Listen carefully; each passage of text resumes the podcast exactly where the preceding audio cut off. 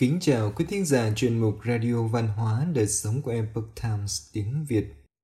Hôm nay, chúng tôi hân hạnh gửi đến quý thính giả bài viết có tên Tấm lòng hiếu thuận, cảm động trời cao, thần Phật hiền dương thần tích do Lý Tinh Thành biên tập và Tiểu Minh chuyển ngữ theo bản gốc từ Epoch Times Hoa ngữ. Dân gian Trung Quốc vẫn luôn có câu nói trăm thiện, hiếu đứng đầu. Trên thực tế, đối với hiếu đức, bất luận là trời cao hay là ở nhân gian, đều hết sức coi trọng. Những câu chuyện hiếu thuận cảm động đến trời cao từ thời xa xưa vẫn luôn được lưu truyền. Ngoài những câu chuyện được lưu truyền rất rộng rãi trong nhị thập tứ hiếu, hôm nay sẽ nhắc đến hai câu chuyện được sử sách ghi lại. Thành tâm kính lễ phật, ông nội bị mù lại nhìn thấy được ánh sáng vào thời Bắc Chu thuộc Nam Bắc Triều ở vùng Nhuế Thành, nay là phía tây huyện Bình Lục, tỉnh Sơn Tây, có một người tên gọi là Trương Nguyên, là người khiêm tốn, cẩn thận, có tiếng là người thiện lương hiếu thuận. Hơn nữa, ông còn rất hiểu pháp lý Phật gia, thành kính tu Phật. Lúc ông còn nhỏ, nhà hàng xóm có hai cây hạnh, sau khi quả chín có rất nhiều trái rụng xuống trong sân nhà của ông – những đứa trẻ khác nhìn thấy quả hành hấp dẫn ngay trước mắt đều tranh nhau nhặt lên ăn. Chỉ có Trương Nguyên, lúc ấy mặc dù tuổi còn nhỏ nhưng đã biết đạo lý, thứ không phải của mình thì không nên lấy. Cho nên ông đều mang những quả hạnh nhặt được trả lại. Còn có một lần, Trương Nguyên trông thấy một con chó con bị vứt bỏ ở ngoài đồng, không có ai cho nó ăn, cũng không có ai nhận nuôi nó. Trương Nguyên cảm thấy nó rất đáng thương bèn ôm chú chó con mang về nhà. Chú của cậu rất lấy làm tức giận, nói nuôi con chó này thì có lợi ích gì, hãy nhanh vứt bỏ nó đi. Trương Nguyên lại nói, làm người không ai là không quý sinh mệnh, chú chó con bị người ta vứt bỏ, nếu thấy mà không thu dưỡng thì là không có nhân tâm.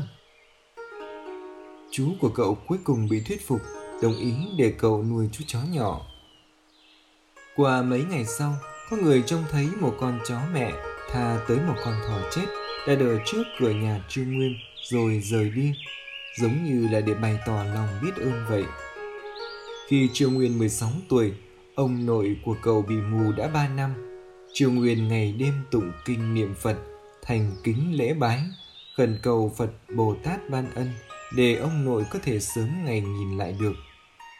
Dựa theo phương pháp trong kinh văn giảng, mời bảy vị tăng nhân thắp bảy ngọn đèn, bảy ngày bảy đêm đọc kinh văn, chính mình y đó mà làm theo. Cậu chân thành khẩn cầu rằng, đệ tử là trương nguyên, làm cháu bất hiếu, khiến cho ông nội bị mù. Này dùng ánh đèn hồi thi pháp giới, hết thầy bao ứng tội lỗi của ông nội. Nguyên nguyện chịu thay, khẩn cầu đức phật từ bi, làm cho tội lỗi nhiều kiếp của ông nội đệ tử được tiêu trừ. Để ông lần nữa nhìn lại được ánh sáng. Đã niệm như thế bảy ngày bảy đêm, đêm hôm sau, Trương Nguyên nằm mộng thấy một vị lão ông dùng kim bề, con dao vàng, cạo mắt của ông nội, đồng thời nói với Trương Nguyên rằng Người không cần lo lắng, ba ngày sau, bệnh mắt của ông nội người sẽ hết. Sau khi Trương Nguyên tỉnh lại, phấn khởi nói cho mọi người trong nhà biết. Ba ngày sau, con mắt của ông nội quả nhiên khôi phục thị lực. Sau khi hoàng thượng nghe nói, cũng hạ chiếu khen ngợi việc làm hiếu nghĩa của Trương Nguyên.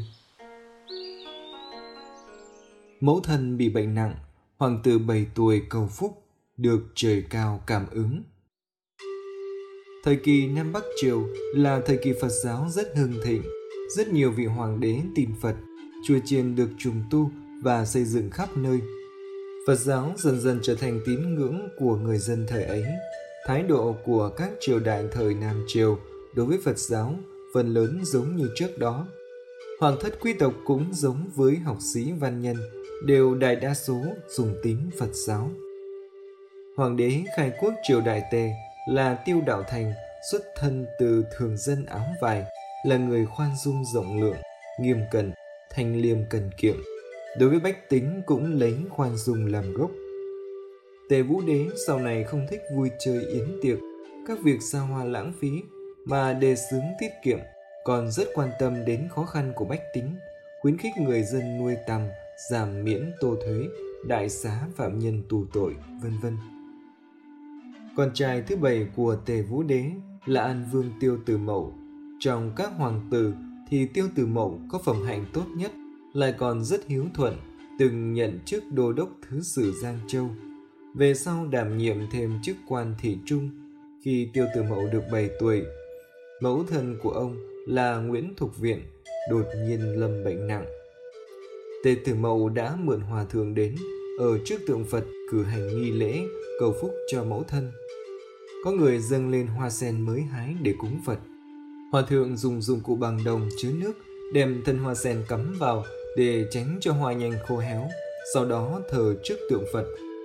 Tiêu Tử Mậu thành kính quỳ trước tượng Phật, rơi lệ nói rằng Nếu như bệnh tình của mẫu thân con có thể nương nhờ vào Phật lực mà khỏe lại, vậy con cầu nguyện chư Phật làm cho hoa sen mãi tươi cho đến khi đàn cầu khấn hoàn tất. Bảy ngày cầu phúc hoàn tất, hoa sen nở càng tươi đẹp, nhìn kỹ trong bồn đồng còn thoáng thấy có sợi rễ mọc ra. Mẫu thân của tiêu tử mậu cũng hồi phục mạnh khỏe, mọi người lúc ấy đều khen ngợi tấm lòng hiếu thảo của tiêu tử mậu đã cảm động đến trời xanh. Quý thính giả thân mến, chuyên mục Radio Văn hóa Đời Sống của Epoch Time tiếng Việt đến đây là hết. Để đọc các bài viết khác của chúng tôi, quý vị có thể truy cập vào trang web etviet.com. Cảm ơn quý vị đã lắng nghe, quan tâm và đăng ký kênh. Chào tạm biệt và hẹn gặp lại quý vị trong chương trình lần sau. Kính chúc mọi điều bình an và tốt lành đến quý vị cùng người thân.